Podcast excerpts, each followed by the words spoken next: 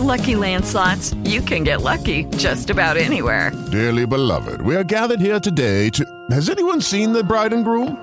Sorry, sorry, we're here. We were getting lucky in the limo and we lost track of time. No, Lucky Land Casino, with cash prizes that add up quicker than a guest registry. In that case, I pronounce you lucky. Play for free at LuckyLandSlots.com. Daily bonuses are waiting. No purchase necessary. Void where prohibited by law. 18 plus. Terms and conditions apply. See website for details.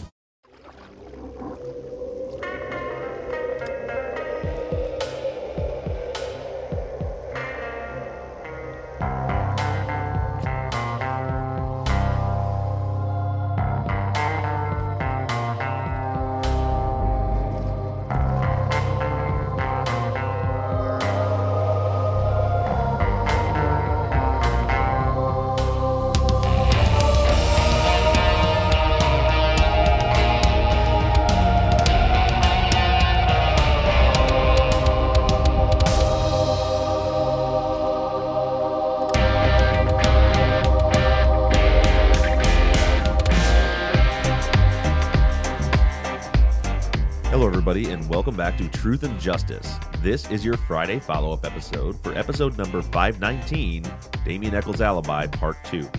In this week's episode, we look deeper into Damien Echols' alibi, and we look for statements that conflicted with the statements that we heard the week before, which put Damien with his family at the Sanders house at 7 p.m. on May 5th, 1993.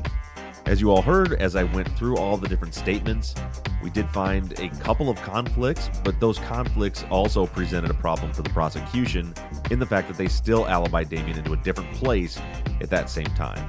So I know we got a lot of questions, Mike, but before we start on that, I did want to make one shout out here to all the Patreon folks.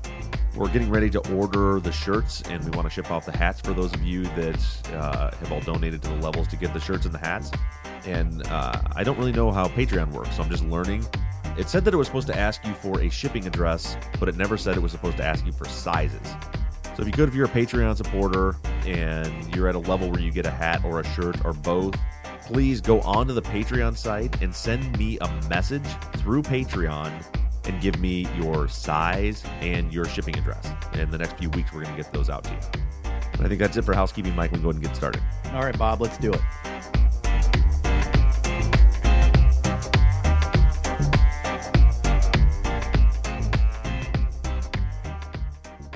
This one comes from Clay. He says, Something I'm not sure about from the last episode was the constant mentioning of, quote, and this would have happened at the exact time of the murders, end quote. He says, Come on, do we really know the exact time of the murders? I know that 6:30 to 8 p.m. or so is the commonly accepted time frame, but isn't that even up for debate? Should the constant use of the words exact time of the murders really be used in an unbiased investigative podcast like this one? Clay does make a good point, and my personal belief is that the murders occurred very within minutes of uh, the boys going into the woods, and so we've got a, a time of disappearance right around six thirty, uh, in time for the the murders to occur, the concealment of the bodies, and the egress of the offender, and being out of there by say eight thirty at the latest, because there were people at the pipe bridge looking for the boys, and the bikes were already gone, and the muddy footprints by then. I think that it would have to happen uh, again, at least the attack right after the boys went into the woods. So my assumption has always been, and, and I guess I shouldn't say assumption. It's not really an assumption. I mean, my opinion based on my investigation is that it would happen around seven o'clock would be the time of death. That being said, Clay's got a good point because that is not a a generally accepted timeline amongst everyone. It, it is probably the most common accepted time frame, but there are a lot of theories out there, stuff we haven't gotten into yet that we will get into in the in, in the future once we get past this initial investigation stage, which we're we're starting to take a little leaps a little faster. Uh, so we'll, we'll catch up quicker here for those of you that are getting a little frustrated with how long this is taking. But this is just the way that I work. We we work very detailed. We'll, we'll spend hours going over just a single document sometimes if we think we're going to find an answer in there. But I did this week on a discussion page that I'm on. Ask some people because I know in, in, this particular page there's a lot of people that definitely disagree with that time of death uh, and believe it happened much later. Uh, and then let's not forget Frank Peretti. Dr. Peretti said that he believed it was from 1 to 5 a.m. And then you get Fogleman in closing saying it was from 9 to 10 p.m. So there's all these different you know elements out there of what you might believe as far as when the time of death was. But what I was asking people, if you believe that the time of death was later, do you still believe the 7 p.m. time is relevant? Meaning, if they didn't die till say one in the morning, do you believe that the boys were attacked and abducted at seven and or somewhere around there between six thirty and seven o'clock?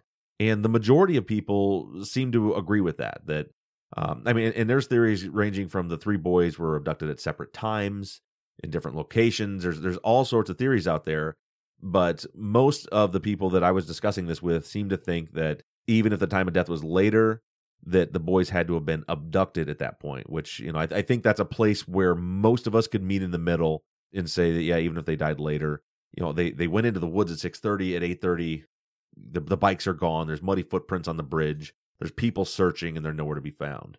So even if they weren't dead and in the creek at that time, they certainly weren't, you know, out playing still. I think that I mean that's my opinion. It seems to be the opinion of some others. So I, I will agree with Clay that me saying it was the exact time of the murders. I think a better phraseology for me would have been the exact time of the attack or abduction. Um, because just because everyone doesn't agree, I do believe that's when the murder occurred, but the murders, but it's not agreed on by everyone. So um, if you if you think the 7 p.m. time frame is not relevant, go ahead and write in and let us know why. But for the moment, uh, it seems to me that, that that is definitely a relevant time. Okay, and this next one's from Jonathan. Jonathan says, Is it possible that one of the parents of the boys maybe owed some money to someone like maybe drug dealers, and the murders might have had something to do with that? It's just a thought. He's got another point too, but let's cover this and then I'll get to the next one. Okay, uh, certainly anything's possible. And there is some stuff that we haven't spoken about yet on the podcast, but is a little, and, and we'll get into it all later. But uh, a lot of people may not be aware of the fact that John Mark Byers actually was a criminal informant for both the Memphis police and West Memphis police, both sides of the bridge. And he had quite a bit of um, history with drugs, we'll say that. Uh, in criminal history, he was a CI with the police departments. That's why he was so friendly with so many of the cops, uh, on, again, on both sides of the bridge. And that can certainly lend itself to having some pissed off drug dealers at you. I personally don't see the crime scene fitting that profile in the fact that if something like that was done in retaliation, it's done to send a message. And and so the the the work that went into the concealment doesn't fit with a, like a gang related killing in order to send a message back to the parents because they would they would want them to know they would be displayed or something like that. Um, so doesn't seem like that's something that's really feasible to me, but we'll leave our we'll leave that option open to come back to it when we get into theories. I thought Terry Hobbs was the informant. Did you did you recently learn that it was Byers was also an informant? I've known for a while. I guess I I haven't discussed it with you. I think we had had a tip early on that Hobbs was a CI, but I have found no evidence of that. But so it might have been some confusion there. It could be because uh, John Mark Byers for sure was. I mean, it's documented. You know, when, as I got deeper into the case, it's you know Mara Leveritt's book really digs into it. The Devil's Knot. I uh, recently listened to that on Audible, and yeah, it's it even it, it's it's well known fact for people that, that know the case deeply. You know, not just watch the documentaries. Uh, that he was. There's no question. He admits it. Uh, he's on the record talking about it. Uh, that he was a CI. Okay, next, Jonathan says it sounds like Damien Echols had the strongest alibi of the three, and he ended up getting the death penalty. That's crazy. Why didn't his lawyer at least try to get his phone records to back up his claim? Good question. Uh, and and also to the point, we haven't really gotten into anybody else's alibis yet, and so we're gonna this week we're gonna start bridging the gap from Damien to Jesse because that's how it went. You know, Jason Baldwin wasn't involved much in the investigation early, other than he happened to be with Damien when they interviewed him on May 9th. There's there's nothing else from Jason Baldwin. Damien, there was a, as I mentioned in an earlier episode, there was a lot of confusion with the other Jason Baldwin, but it, it went from Damien, Jesse links Damien and Jesse together, and then Jesse also brings in the other Jason Baldwin, Damien's best friend, Jason Baldwin. So we're going to kind of go in that order uh, and talk about alibis as we move along. But as far as why his lawyers didn't try to get the phone records, we talked about this a little bit last week. I don't know. I mean, it was again, it would take some more work. According to uh, again Don Don McElhaney, listener who's an engineer uh, who did some research on the system, they could have gotten that information. But I think that the way things were done, mostly, you know, remember our season two case, Elnora Griffin, her murder was also in 1993, just a couple of months after this one. Same issue. They didn't get any local phone records, but what they'll usually do is they'll they'll subpoena the phone bill because that's easy, uh, and then you know if if that really only has a long distance calls on it, no local calls. And I think they got to dig a little deeper to get the call to call records. Today it's easy because everybody has cell phones, and so we have a detailed list of everything. All right, and Joy wants to know could you address the inconsistencies in Pam Hutchison's statements? Yeah, I saw that, and I think she had. um uh, There was a little clip. I think another listener had posted, uh, and it's from a document. It's it by Ron Lax, who was one of the defense investigators. Created a master timeline, and, and he had like every single entry in there like every every statement. So you know at 3:30 it will have you know five different people who said what was happening at 3:30 and I've been through it. I haven't dug deeply into it. We may even do an episode just on that uh that document because it's so big and it's so in depth but she pulled a snip off of there uh where Lax can I see that real quick? I Yeah. see I see you have it copied on there. Um because if I remember correctly what's it say Pam Hutchison also said that when they got to the Sanders no one was home but they let themselves in an unlocked door and she left a note for Susan Sanders. And that source is cited as June 21st, Ron Lax's memo on Pam Hutchison interview. So, not a transcript. What he's saying here so, Ron talked to Pam in June the 21st, a couple weeks after Damien was arrested. And he has a note in there that she said no one was home. She went in through an unlocked door. And then we have, of course, the the narrative that we were talking about in the last couple of weeks was that the daughter that no one was home except the younger daughter and they went in and talked to her so i don't know and that's why there's a lot of inconsistencies with a lot of the stories everybody's even if you look at the different the sanders stories you know everything's just a little bit different from stacy to jennifer to the mckays everybody's off by just a little bit because they're all trying to remember something really I tried to back away from what are Damien and his family saying because they're the closest. If, anybody's going to lie, it would be them. And and all their statements are inconsistent.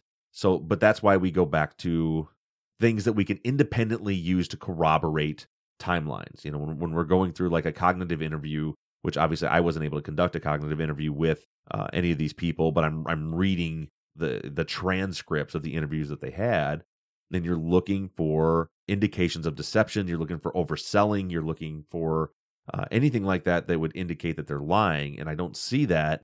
And then you have, you know, they, they could be wrong, but it's it, as we say, it's their truth. So whatever this person is telling you, they believe to be true.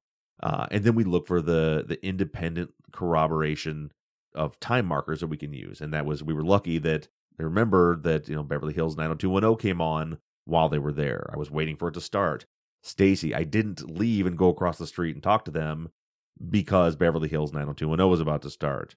You know, McKay, Meredith McKay, I remember Beverly Hills 90210 was going to start. So we've got that anchor that we can independently corroborate to uh, to lock down because if you take all those you know there are certain people that that are just going to blow this up. I- I hope I should say this. I hope that the same people that are holding such a scrutinous standard, if that's a word, and I'm not sure that it is, Don't think it is. to Damien and his parents' statements about this, and the Sanders and everybody else that are like little like found a memo from a, a report by a defense investigator, not even a transcript from months later. And I'm not dismissing it; it's important to look at, and it does throw another inconsistency in there. But I hope that they'll hold that same level of scrutiny up to other witness statements that we're going to get into as we move along. Because because what I what I hear oftentimes is the same people that are like, yeah, the Hollingsworth statement is completely legit. Why are you trying to discredit that? And then and then this one that we have the the the start of Beverly Hills 90210. We have the uh, the casino, the the the jackpot receipt. We have the testimony of Gail Poindexter, Gail Sharp, that says that she saw the Sanders there the day that she won the jackpot. The disability check. We have all of these markers that put everything together. And one thing that is important to point out that I, I think that it's very obvious that the Sanders did go to the casino with the DeWitts on that night. There's plenty of corroborating factors to that uh, between the, the the tax receipt, Gail Sharp's testimony. We didn't get too much on the main episode, but in the follow up, we talked about the the restaurant reservations for four at the casino. And so, if, if all of this is wrong, it's like what what a coincidence that they remember it all happening on the day they went to the casino. But they'll look at you know all that doesn't matter because Damien didn't get the time right and Pam didn't get the time right. And people that are new to the case and new to the show don't realize you know, they, they may think that I'm making excuses for the Echols, but for those of you that have been around for 250 episodes, know that, that in our investigations, we've always said, and, and any good investigator will tell you, that memories and eyewitnesses are the worst evidence ever. It's just that they're not consistent. Memories are a dynamic thing, and they're not all stored in the same place in your brain. You, know, you have different parts of memory, the the emotions, the colors you see, uh, the feelings you felt, the sensory memories. They're all stored in different parts of your brain. And in order to form a cohesive actual memory, you have to you have to fire all of those different parts of your brain together to form the memory. And if anything's missing or anything gets mixed up, your brain will actually fill in the gaps without you doing. That's why we talk about a lot of people when we're analyzing them for indications of deception. And they could be not giving us any indications of deception whatsoever, but at the same time, they're wrong. Well, sometimes that means they're lying. Sometimes it means they're just wrong. That is their truth. And in this case, it, I, I don't see any indications of deception on the non family members at all and we have you know and they could be wrong but we have those independent corroborating factors of the TV show The Disability Check and the jackpot and the casino receipts. Hello, it is Ryan, and we could all use an extra bright spot in our day, couldn't we? Just to make up for things like sitting in traffic, doing the dishes, counting your steps, you know, all the mundane stuff. That is why I'm such a big fan of Chumba Casino. Chumba Casino has all your favorite social casino style games that you can play for free anytime, anywhere with daily bonuses. That should brighten your day a little. Actually, a lot. So sign up now at chumbacasino.com. That's ChumbaCasino.com. No purchase necessary. Group. Void were prohibited by law. See terms and conditions. 18 plus. It is Ryan here, and I have a question for you. What do you do when you win? Like, are you a fist pumper? A woohooer, a hand clapper, a high fiver. I kind of like the high five, but if you want to hone in on those winning moves, check out Chumba Casino. At ChumbaCasino.com, choose from hundreds of social casino style games for your chance to redeem serious cash prizes. There are new game releases weekly, plus free daily bonuses. So don't wait. Start having the most fun ever at ChumbaCasino.com. No purchase necessary. VGW Group. Void were prohibited by law. See terms and conditions. 18 plus. All right, next we've got this from Robin, and you kind of touched on it in the last question. She says, Does anyone else find it odd that Damien's entire family would go in and spend 30 minutes at the Sanders home when only the daughter was there? And also, do we know why they even went there in the first place? I don't find it odd, but that's just something that's going to be a matter of anybody's personal opinion. But remember, these were close family friends. They lived together. Uh, at one point, I, I, I can't remember exactly. There was two different times I think when they lived together. When when the Hutchisons had moved away and come back, and then maybe when the Sanders moved away and came back. These are close family friends. And so for them to come in and say, oh, see, just the daughter is there, I don't think it would be out of ordinary at all for them to come in and chit chat with the daughter. I will say that I found it odd in, I think it was Pam's statement. One of the early statements said that they were, or indicated at least that they were, you know, waiting for the parents to come home. Like they waited around, even though they had gone to the casino, which is over an hour away, and they knew they weren't going to be back anytime soon but uh, you know i it's another one that i find very interesting and odd for sure but uh, again we have those independent corroborating factors but no i don't think it's you know I, i'm thinking of i can think of five different families that my wife and i and families are close to that if we went to their house and it was just one of the kids home that we would sit and chat with them for a little while. So i don't find that odd at all and why they were going over there to begin with just they were going to hang out with their friends i think was was all the story was. Next we've got this from lori what time period were the police interested in at this point? I know it was said in an earlier episode when the autopsy results came back with an approximate time of death quite a bit later, and their thought was that the murder occurred after midnight, correct? Maybe that's why these alibis we're looking at didn't mean much to them. Well, for starters, the police never got a time of death. Peretti never ever documented anywhere when he believed the time of death to be the, the police were working completely blind within days of arresting uh, Damien and Jason and Jesse. They they Gitchell's still writing letters, pissed because he doesn't even have the autopsy reports back. He even said we're working blindfolded here because we don't know what's happening. So there there's a little bit of a red flag at that point. They've developed an entire case against suspects when admittedly by the chief inspector, the lead investigator, that they have no idea what actually happened. So we did not have a time of death. So the police didn't even know what they were looking for at that point. They they didn't know what time frame was relevant. So and, and I don't give them any excuses for this. It was bullshit because the only time that they knew was relevant was 6:30. according to their their notes, their interviews, the boys were seen alive at 6:30 entering Robin Hood Woods. Uh, and they know they were the search parties were forming, the police were called all within a couple of hours of there. So they know that that time is going to be relevant. They don't have a medical examiner. You know, Peretti didn't even give a time of death in the first trial. He was pushed to do so by the by the defense in the second trial. That's the first he's ever said when the time of death was, as far as I know. So they knew the police knew that the relevant time period, that a relevant time period was 6:30 to 7:30 because they know when the boys went in the woods and disappeared and they know when they weren't there uh, and the bikes weren't there. The bikes are the biggest clue because even if they were abducted, the bodies and the bikes being in two different locations, and we'll get into. I don't think I think you got too much there to really get into it today. Why I really think that uh, the crime scene was the same as the discovery site, and why I think time of death was all all packaged in one. A lot of it has to do with the bikes. You know, if if you've got them somewhere else, why bring the bikes back and put them in a different place?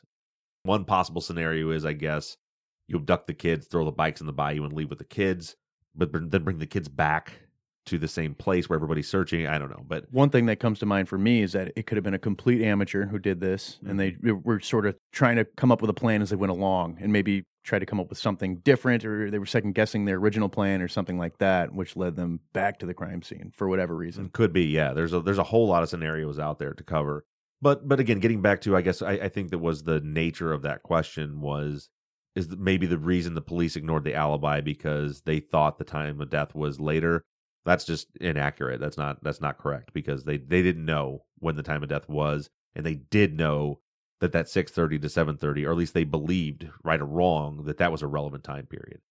So let's back up. So they interview Damien. He says he mentions the Sanders house, but it's earlier, and then he brings it back later, but it's still not in that time frame. And then he says he was on the phone all night. And then after that, he talks to his mom, and she gives him a story. The police don't believe them which is they shouldn't. You don't. You don't. You don't take a suspect's word for it. You try to corroborate it. So then they go to outside the family. They go to the Sanders and they interview them, and they put it in. They they timestamp it, and then they go to Officer McKay's family across the street, and they confirm also that it was it was during that seven o'clock time frame. They interview Ken Watkins, and he says, "No, he wasn't at the Sanders house at seven o'clock. He's lying. He he was with me, even further away from the crime scene." And so they're just stacking up. But keep in mind that when these interviews happen, they had already been arrested, they had already been indicted, and the prosecution was building their case for trial. You know, so had the information from the Sanders and all that come out maybe before arrest, like maybe, I don't know, if the police had actually tried to confirm the alibis before they decided to arrest these kids, maybe would have a different result. But by that point in the game, Fogleman was just locked on and he was he was going to prosecute these guys and so when that information came up, he just put it on the back burner. And I think more so worked on trying to come up with ways to defend against the defense raising these arguments with the alibi. And that's why I think that um, Fogleman really pushed the 9 to 10 p.m. time frame for the time of death because they had witnesses that you know, and that didn't happen till and and that's probably a question you have but I'll just answer it now. The time of death at trial was really interesting at Jesse Misskelley's trial, they weren't they couldn't mess with the time of death because the only thing they had to work with was his confession, and he had they had already pushed him from 9 a.m. to to the the evening hours. They couldn't make it the middle of the night. They couldn't push it back any further because it's after dark, and it just it just changes everything.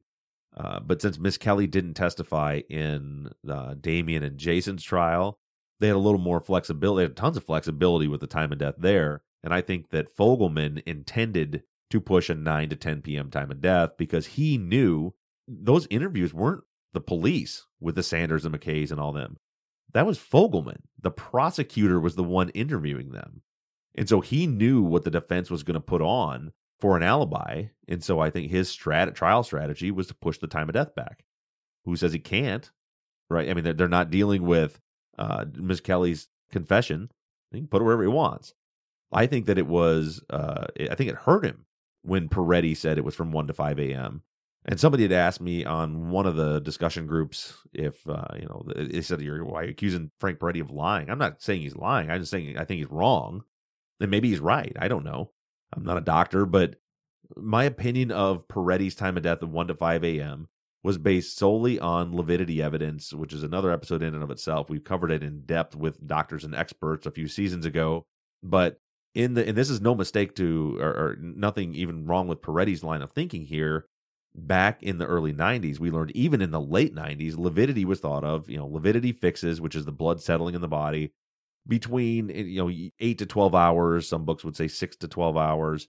Somewhere in there lividity fixes. And then there's different levels of lividity when it will blanch you know where it's you know like if i push your arm there it turns white and then turns red again. And so there were there were set black and white time frames in the 90s that was what was the general consensus. Based on that the boys had fixed lividity but they were still blanching at 3 p.m he's counting back hours that's got to be in this range you know between 1 and 5 a.m he wasn't wrong with the science that they knew then what we learned from dr lavardi back in uh, season one is that scientists have recently learned and medical professionals have learned that lividity is far more fluid than they believed back then, meaning it is greatly affected. The old textbooks will say rigor mortis is affected by temperature, but livor mortis or lividity is not. Newer research shows that's false. Lividity can be greatly affected by temperature, age of the victim, uh, Moisture, maybe. moisture, water. If they, you know, if they say they're in water and they're they're turning like this, you guys can see it on the video. Then that would that would slow down the settling a little bit if it, if you keep it in a constant state of motion. So there's a lot of things that could affect the lividity. Which then what it, it doesn't tell us well the the time of death was this time. What it tells you is the range of time of death just got a whole lot broader. You know, it, it could be we don't really know. It just leaves us with a big fat question mark and then you know and then you use environmental factors or, or known factors of the case like when were they last seen alive and things like that to, to try to help narrow it down so getting all the way back to where i think this started this conversation started is i think they had to do what they were asking about the police and why they didn't consider the alibis important well the police didn't actually try to corroborate the alibis at all it wasn't until fogleman was preparing for trial when th- there was an attempt to corroborate the alibis and when they didn't work they just said well okay. even if the even if it's wrong fogleman knew that the defense could present a case to the jury that Damien Echols was at the Sanders house at 7 p.m. Right or wrong, believe it or not, he they, he had to know that they could make that, and so he puts the time of death at 9 to 10 p.m., which again he could do because there is no time of death. Peretti never ever documented a time of death, so he can do it however he wants to. Summer wants to know Does Jason have another uncle named Earl? Because this could help better explain the Kenneth Watkins statement. Not that I know of. I think he just got the name wrong. Okay, now let's talk about Damien's alibi, where he says that he was on the phone talking to the girls at the time the murders took place.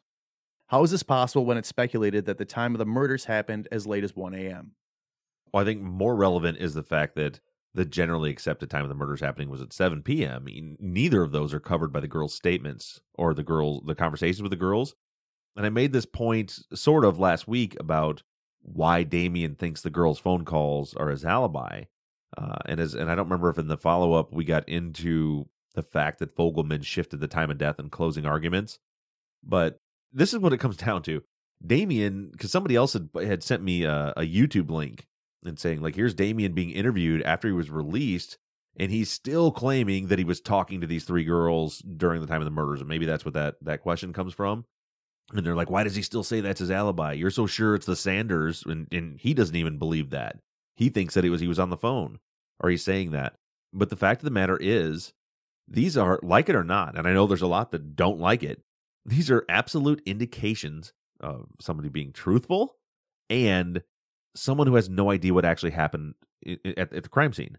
So let's say, at least for those of you that are people that that tend to agree with the convictions and think they got the right guys, consider this for a minute. If, and I'm not saying you have to agree that this is what happened, but just consider if Damien Echols is innocent and he did not commit these murders, how would he know what time the crimes were committed? How would he know what time they died? Well, all he could do is get that from like his defense lawyers, through police files, through the autopsy reports, which none of those listed a time of death, or at the trial. And so at the trial, if, again, hypothetically, if we're talking about an innocent person, Damien heard Dr. Peretti say the time of death was between 1 and 5 a.m. But that wasn't hard and fast. You know, he was he said repeatedly that he didn't know. He could not pinpoint a time of death. The defense pushed it and and he said, I, you know, if I had to to make a he didn't say the word guess, but if I had to make a determination, I would say between 1 and 5 a.m., possibly as late as 7 a.m., based on lividity. That was pretty wishy washy. But then in closing arguments, you know, summarizing the whole case after all of the witness statements, all of the testimony, that's when Fogleman gets stands up before the jury and says that that these murders occurred between 9 and 10 p.m. Well, what does Damien Echols remember doing between 9 and 10 p.m.? He was at home on the phone. And so for years, still to this day, he says he was on the phone with his girls. When I talked to him, when I interviewed with him, when, when we're done with the investigation side, we'll we'll do the we'll play the interviews uh, that I've done with Damien and Jason, uh, just as kind of to summarize everything. And and he told me he's like I don't even remember. He's like yeah I, I don't remember what I was doing. I don't think I particularly remembered then what my you know what I was doing on that day. And they pushed me, and I kept trying to give them you know what you know what I thought but he he, you'll you'll hear him in the interview say to be honest with you i really don't know what was going on that day i remember like what we landed on for what seemed like the alibi but for him he thought it was being on the phone with these two girls because fogleman said that the crime happened between 9 and 10 p.m no one refuted that at trial and so he thinks that's when the murders occurred and therefore that's his alibi a, a good indicator of guilt would have been if he said, At the time the crimes occurred, I was at the Sanders house at exactly 7 p.m. That would be a big red flag because where did that 7 p.m. time frame come from? If the only way he learned about the crime was at trial, and then he came out and said, Well, I was at the Sanders at 7 p.m., that's my alibi, that would be a red flag because he shouldn't know that that's when the crimes occurred if he's innocent. Okay, some pretty good questions here. Let's go ahead and take a quick break here from our sponsor, and then we'll get back to the show. Okay, round two. Name something that's not boring. A laundry? Ooh, a book club. Computer solitaire, huh? Ah, sorry, we were looking for Chumba Casino. That's right. ChumbaCasino.com has over 100 casino style games. Join today and play for free for your chance to redeem some serious prizes. ChumbaCasino.com. No purchase necessary. Where prohibited by law. 18 plus terms and conditions apply. See website for details. With LinkedIn Jobs, we tap into a network of more than a billion professionals to help you find quality professionals quickly and easily for any role you need. Marketing wizards? Found them. Software engineers? Found. That project manager I could never seem to hire? And found. LinkedIn Jobs quickly matches your roles with candidates with the right skills and experience. In fact, 86% of small businesses get a qualified candidate within 24 hours. Post your first job for free and get started at linkedin.com slash spoken. That's linkedin.com slash spoken. Terms and conditions apply. This one comes from Mark. He says, I hate to criticize, but I want to ask Bob a question. You say that polygraphs aren't dependable in previous episodes, especially Durham's. But in 519, you seem to imply the polygraphs of witnesses who contradict Damien's alibi to show that the witnesses' statements aren't quite credible. Personally, guilty or innocent, I'd never submit to that quote junk science. Mark, I, I think you're you're misinterpreting the reason that I was doing that. I, I'm not trying to. As a matter of fact, I don't think the polygraphs helped Damien at all. You know, when when you went through Ken Watkins' two polygraphs, it ended up looking like if if, if the polygraphs were accurate, that Damien really did tell him that he knows who killed the boys and he was there. It- that doesn't look good for Damien, not at all. It- the reason I, I do, and I will maintain, I don't agree. I don't think any polygraph ever is worth anything. If you have a really, really good, like an Eric Holden, gosh, Eric Holden or Holder, I always mix those two up. I think it's Holden. I think Holder was the politician. Okay. But yeah, if you've got a guy like him that is analyzing it, it's probably going to be more accurate. But still, it's just it's just measuring your body's responses, and not everybody's body's responses are the same. And and they're so fallible, and they're they're. I, I just I don't agree with any of them. And then when you got a Durham who's new at doing it on a new machine, and either is just wrong or lying about results in order to push people to change their testimonies, I don't put any value in them. But that is just my opinion. And so when people are polygraphed, I, I will still report because it's in evidence. You know, it's it's part of their investigation. So I'm going to put that out there. You know, if I had some sort of agenda, I wouldn't talk about the polygraphs with Ken Watkins because at the end of it, it looks bad on Damien. The polygraph does, but it's in evidence, so we put it out there, and, and you can make your own opinion about it. Just because I don't think that they're relevant doesn't mean that they're not relevant. That's just my opinion. This one's from Raven. Has anyone put any thought into the position the bodies were found? I mean, Stevie in particular is posed as if he was sitting in a chair or maybe tied up sitting on the ground with his back against a tree or some other surface but legs out in front of him. The body goes into rigor in the position in which it was last before it died. So it seems weird to me that he is in this particular position, with his calves not more folded towards the back of his thighs as you would expect if he was flat on his back at the bottom of the creek. And his arms are in a position that suggests this too. Thoughts? First of all, rigor doesn't occur in the position you were last in when you died. It's the position that you're in when rigor sets in. So, say you died laying flat on your back, and then you know you got uh, you were murdered and stuffed into a trash bag, so you're bundled up. Then, when rigor sets in, you know around you know 18, 24 hours, where fully sets, then you would be frozen in that position. But then rigor eventually, you know, it it, it breaks down, and then you you you become movable again after that.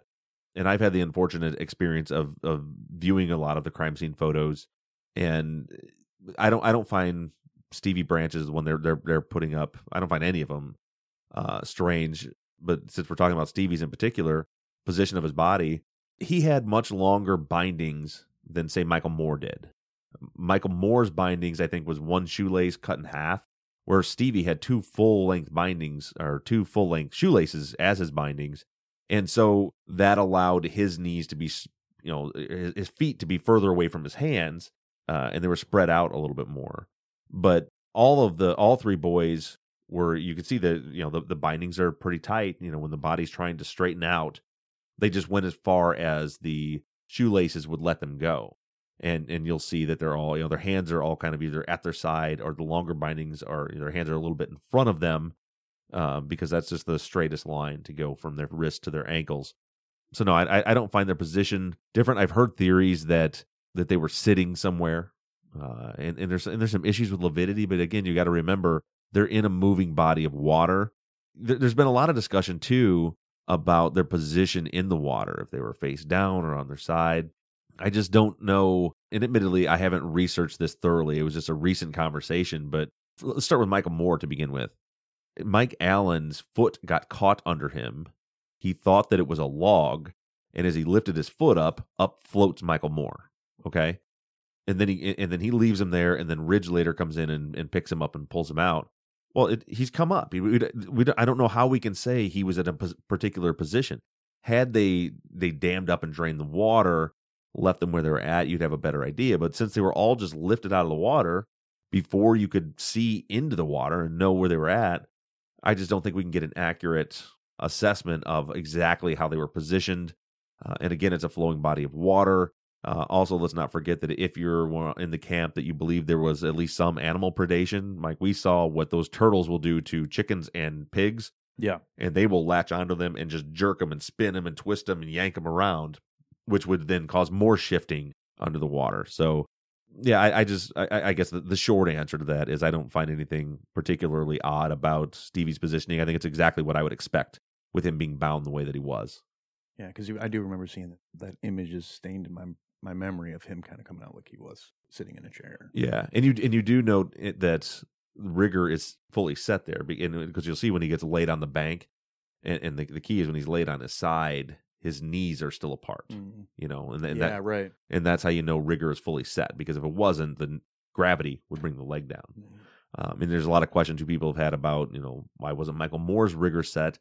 I need to get into more of the photos and look, but the few that I was just examining the other day, again, he was in a different position because of the shorter bindings. And he was also laid on the bank on his back rather than his side, like Stevie Branch was, where it was more noticeable. Yeah, but what I did notice in the photos, I, this was just two nights ago when I was having a discussion on Facebook uh, with a couple people, and I was looking at it. You can see in one of the picture, Michael Moore's foot is not touching the ground, and so his knee. So if you met his knee is bent, and his foot is off the ground. So like this, where if rigor wasn't set, the foot would fall uh, because of you know it would go down to the ground. Gravity would bring it down. So I think that some of that has to do with uh, j- just the positioning of the body based on the shorter bindings that were that were tying up Michael Moore. Uh, but I need to look into it a little further. And on that topic, I need to know I've got a project for any of you out there listening that may be a botanist or or an expert in plant identification, especially in uh, southern the southern United States in the Arkansas area. I've got I've got something I need you to do for me. So if you are that, if you believe that you have the the skills to identify some plant life, please shoot us an email to theories at truthandjusticepod.com. In the subject line, put plants so that Mike can Mike can find them as he goes through all the emails this week.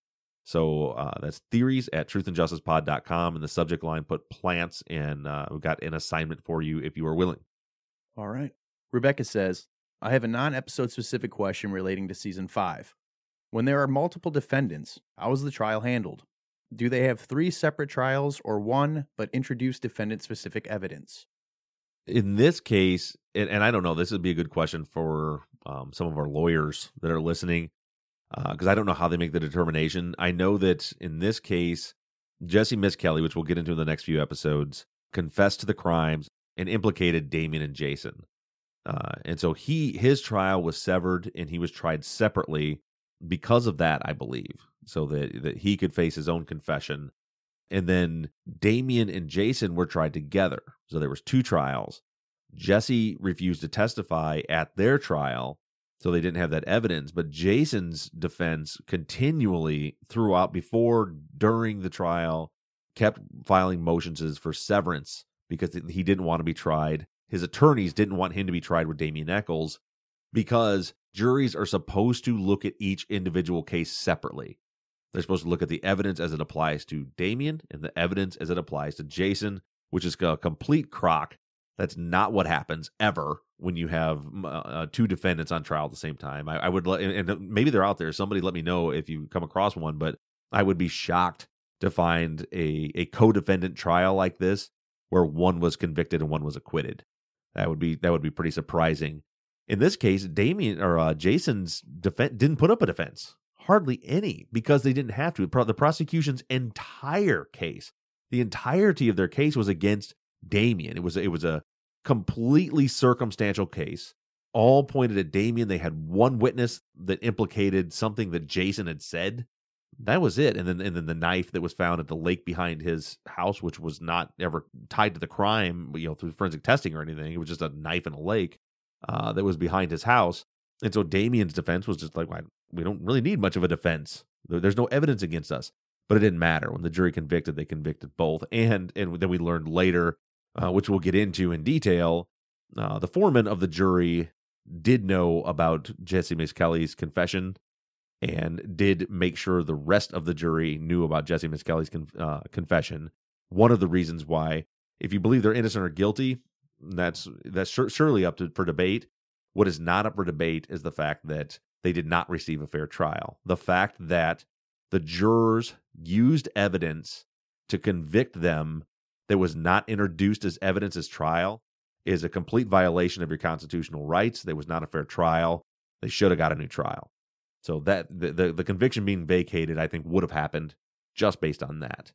Uh, then we had the Alford plea and everything else after that. But but so again, going back to my uh, TLDR, if, for my short version of the answer is in this particular case, Jesse was tried separately, and Jason and Damien were tried together. Billy says, "Do the shoe prints on the pipe bridge match the shoe prints at the crime scene?" There were never any casts or anything taken of the shoe prints on the pipe bridge. That was an observance uh, from David Jacoby, and I believe even some of the others that were with him saw them, but they were just blotchy, muddy prints going across the bridge or going across the pipe uh, and it was right at dark. So they left, and then when when David got back to the pipe uh, on the other side to try to pick up the prints, by that point there was a bunch of prints on the pipe because people had gone back and forth across in, during the search. All right, thanks everybody for writing in. We really appreciate it. We'll see you next week. Yep, thanks everybody, and make sure you tune in on Sunday where we start to dig into the link between Damien Echols and Jesse Misskelley.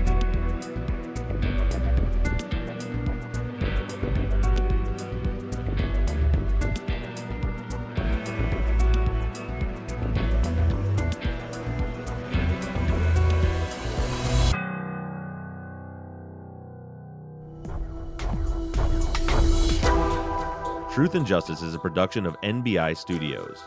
Michael Bussing is your executive producer, and all music for the show was created and composed by PutThemInASong.com. I want to thank Amanda Meyer of Willow Photo and Design for designing and creating our Friday follow up logo. And a special thanks to Katie Ross of CreatedInTandem.com for designing, creating, managing, and maintaining our website. And also a big thank you to our transcription team Sarah Mueller, Anna Dindorf, Britta Bliss, and Stephanie McConnell. And as always, thank you to all of you for all of your engagement and support. If you like the show and you'd like to support us, you can do so in a number of ways. To financially support the show, you can go to patreon.com slash truth and justice. On the Patreon page, you can pledge as little as $1 a month, and we also have reward levels on the Patreon page that include access to the behind the scenes videos of the taping of our Friday follow up episodes, Truth and Justice Army t shirts, Truth and Justice hats, and even the opportunity to co host one of our Friday follow up episodes. You can also help us out by going to iTunes and leaving us a five star rating and review. And lastly, you can always support us by supporting the companies that sponsor this program. But the most important thing that you can do is engage in the investigations. You can keep in touch with us through our email at theories at truthandjusticepod.com. You can like our Facebook page or join in on the conversation in the Truth and Justice Podcast fans page. And for all of you tweeters, you can follow along on Twitter at Truth Justice Pod. And don't forget that we always have our 24 7 voicemail line open for questions, comments, or tips on the case. That phone number is 269 224 2833. However, you do it, stay engaged, stay in touch. But as for now, we're signing off. I'm Bob Ruff. And I'm Mike Bussing. And this has been Truth and Justice.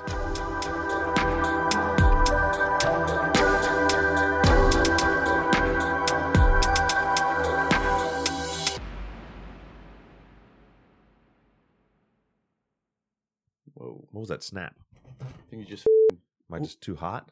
I gotta watch my language on here. They like the cussing on the Patreon. Most Patreon people are big cussers, right? You guys are cussers. What was the question? God did, did I answer it? Uh, uh, yeah, I think you did. Uh, The question was, wow, we went, up, we were going all the way back to uh, Pam's statements. Right. By now, the listener forgot what the question was. Wow, too. that's good, So that's good. enthralled by my flowing narrative. Man, hopefully that made sense to you. Yeah. You done? I'm done. You have a real command of the English language. I'm just saying. I mean, it was a little weirdly worded. I know. And you didn't write that, right? They wrote that. Yeah, just there. That was how they worded it. Right. Sorry for making fun. You're making fun of me, man. He's grumpy. He's grumpy today. Do you see that? He's how grumpy he is. Need more coffee. Right. They don't even have autopsy reports back. Is Skip licking his butt right now? He's doing something. He's I can't see him. noise. Buddy. I hope you. I hope you're holding on to that thought, Bob. Yeah. Yeah. Okay. Why don't we uh, button up some of these responses here, buddy? Half a page in. Yeah. Ready? Yeah. Sorry. Okay. Now I've lost my train of thought. I didn't think about anything. I just start talking. you Yeah. know? Yeah. You get going. Rambling. Don't Keep even going. remember what I'm talking about half the time. Uh, I don't doubt that. Right. It's a condition. hmm And I've already got enough people mad at me, you know, Yeah. just like people that think that I'm wrong and biased and mean. Right. But you can't let that get to you. Nah, keep my chin up. You know, and I think the listeners can agree with me when we say that's uh dang it. dang it. I hate I hate it when I can't when I can't, com- can't complete yeah, when I when I completely drop the ball in a in a you- conversational podcast and te- it's you teed it up video. you couldn't drive it Jeez. That is Yeah. is one of the most embarrassing things you can do. Right. Yeah. All right. It could be worse. It could be. You could toot. That would be embarrassing. That would be embarrassing. right. Yeah. I don't know why you went there. I don't either. Can't even look at them. No, yeah, look at them now after that.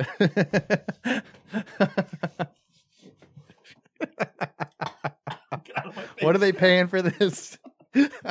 Five dollars for a whole month of it. oh, Today's episode, you're gonna do your. You know how to do this. I don't have to tell you. Do I, do I have still have to tell you five, Five seconds, seconds of silence? All right. I don't need to tell you that. Right. you make me feel like a child sometimes, like a small boy. We're best friends. Me and Mike, we're best friends. We are. Yeah. it was awkward stare after we. okay. Here we go. All right, that's going to do it for this week's Friday follow up. Thank you, everybody, for your thoughts and theories. Are you happy with that? The way you end the show? No, I said it one time like a year ago, and then it just kind of stuck. hmm It's kind of like when you say you're signing off. What are you signing off of? That's just my that's my tagline. That's my closing line. Well, I've got a closing tagline that's a closing line, So- but I'm, I'm not happy with it. Do you want to change it? Now's your chance. What should I change it to? I don't know. Uh, Hey, that okay? Uh, thanks everybody for your thoughts and theories. Sounds disingenuous. Not yeah, Mhm. right. Cookie cutter. right. Um, Maybe something like this. Maybe like flare it up a little bit. Like, all right, thanks everybody for writing in. We really appreciate it. We'll see you next week. Something like that. That's radio guy. all right, thanks everybody for writing in. We really appreciate it. We'll see you next week. All right, that's Radio Guy. Are we playing repeater? No, I'm just kidding.